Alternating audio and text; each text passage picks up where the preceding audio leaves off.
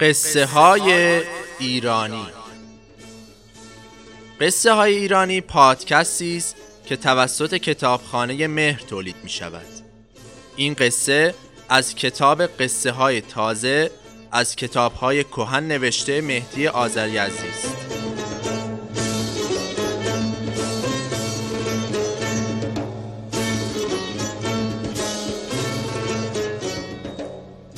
خر دردمند و گرگ نلبند. روزی بود روزگاری بود. یک روز یک مرد روستایی یک کوله بار روی خرش گذاشت و خودش هم سوار شد تا به شهر برود. خر پیر و ناتوان بود و راه دور و ناهموار بود. در صحرا پای خر به سوراخی رفت و به زمین قلتید بعد از اینکه روستایی به زور خر را از زمین بلند کرد معلوم شد پای خر شکسته و دیگر نمی‌تواند راه برود. روستایی کوله بار را به دوشش گرفت و خر پا شکسته را در بیابان ول کرد و رفت. خر بدبخت در صحرا مانده بود. و با خود فکر می کرد که یک عمر برای این بی انصاف ها بار کشیدم و حالا که پیر و دردمند شدم مرا به گرگ بیابان می سپارند و می روند. خر با حسرت به هر طرف نگاه می کرد و یک وقت دید که راستی راستی از دور یک گرگ را می بیند. گرگ درنده همین که خر را در صحرا افتاده دید خوشحال شد و فریادی از شادی کشید و شروع کرد به پیش آمدن تا خر را از هم بدرد و بخورد. خر فکر کرد اگر می توانستم راه بروم دست و پایی می کردم و کوششی به کار می بردم و شاید زورم به گرگ می رسید. ولی حالا هم نباید ناامید باشم و تسلیم گرگ شوم. پای شکسته مهم نیست. تا وقتی مغز کار می کند برای هر گرفتاری چاره ای پیدا می شود. نقشهش را کشید. به زحمت از جای خود برخاست و ایستاد. اما نمی توانست قدم از قدم بردارد. همین که گرگ به او نزدیک شد خر گفت ای سالار درندگان سلام. گرگ از رفتار خر تعجب کرد و گفت سلام چرا اینجا خوابیده بودی؟ خر گفت نخوابیده بودم بلکه افتاده بودم. بیمارم و دردمندم و حالا هم نمی‌توانم از جایم تکان بخورم. این را می‌گویم که بدانی هیچ کاری از دستم بر نمی آید نه فرار نه دعوا و درست و حسابی در اختیار تو هستم ولی پیش از مرگم یک خواهش از تو دارم گرگ پرسید خواهش؟ چه خواهشی؟ خر گفت ببین ای گرگ عزیز درست است که من خرم ولی خر هم تا جان دارد جانش شیرین است همانطور که جان آدم برای خودش شیرین است البته مرگ من خیلی نزدیک است و گوشت من هم قسمت توست. می‌بینی که در این بیابان دیگر هیچ کس نیست. من هم راضیم. نوش جانت و حلالت باشد.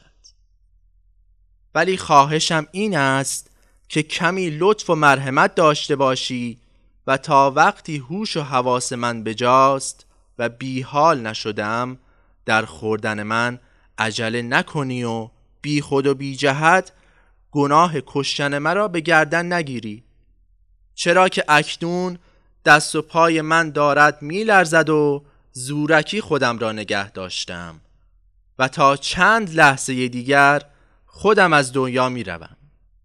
در عوض من هم یک خوبی به تو می کنم و چیزی را که نمیدانی و خبر نداری به تو می دهم که با آن بتوانی صد تا خر دیگر هم بخری. گرگ گفت خواهشت را قبول می کنم. ولی آن چیزی که می‌گویی کجاست؟ خر را با پول می‌خرند نه با حرف. خر گفت صحیح است. من هم طلای خالص به تو می‌دهم خوب گوش کن. صاحب من یک شخص ثروتمند است و آنقدر طلا و نقره دارد که نپرس. و چون من در نظرش خیلی عزیز بودم برای من بهترین زندگی را درست کرده بود. آخر مرا با سنگ مرمر ساخته بود. طویلم را با آجر کاشی فرش می کرد توبرم را با ابریشم می بافت و پالان مرا از مخمل و حریر می دوخت و به جای کاه و جو همیشه نقل و نبات به من می‌داد. گوشت من هم خیلی شیرین است. حالا می‌خوری و می‌بینی. آن وقت چون خیلی خاطرم عزیز بود همیشه نعلهای دست و پای مرا هم از طلای خالص می ساخت و من امروز تنها بی اجازه به گردش آمده بودم که حالم به هم خورد حالا که گذشت ولی من خیلی خر ناز پرورده ای هستم و نعلهای دست و پای من از تلاست و تو که گرگ خوبی هستی می توانی این نعلها را از دست و پایم بکنی و با آن صد تا خر بخری. بیا نگاه کن ببین چه نعلهای پرقیمتی دارم. همانطور که دیگران به طمع مال و منال گرفتار می شوند گرگ هم به طمع افتاد و رفت تا نعل خر را تماشا کند. اما همین که به پاهای خر نزدیک شد خر وقت را غنیمت شمرد و با همه زوری که داشت لگد محکمی به پوزه گرگ زد و دندانهایش را در دهانش ریخت و دستش را شکست. گرگ از ترس و از درد فریاد کشید و گفت عجب خری هستی. خر گفت عجب که ندارد. ولی می‌بینی که هر دیوانه ای در کار خودش هوشیار است. تا تو باشی دیگر هوس گوشت خر نکنی. گرگ شکست خورده ناله کنان و لنگان لنگان از آنجا فرار کرد. در راه روبایی به او برخورد و با دیدن دست شل و پوزه خونین گرگ از او پرسید ای سرور عزیز این چه حال است و دست و صورتت چه شده؟ شکارچی تیرانداز کجا بود؟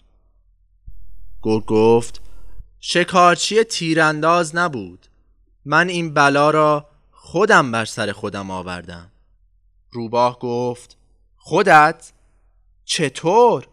مگر چه کار کردی؟ گرگ گفت هیچی. آمدم شغلم را تغییر بدم و اینطور شد. کار من سلاخی و قصابی بود. زرگری و آهنگری بلد نبودم. ولی امروز رفتم نلبندی کنم.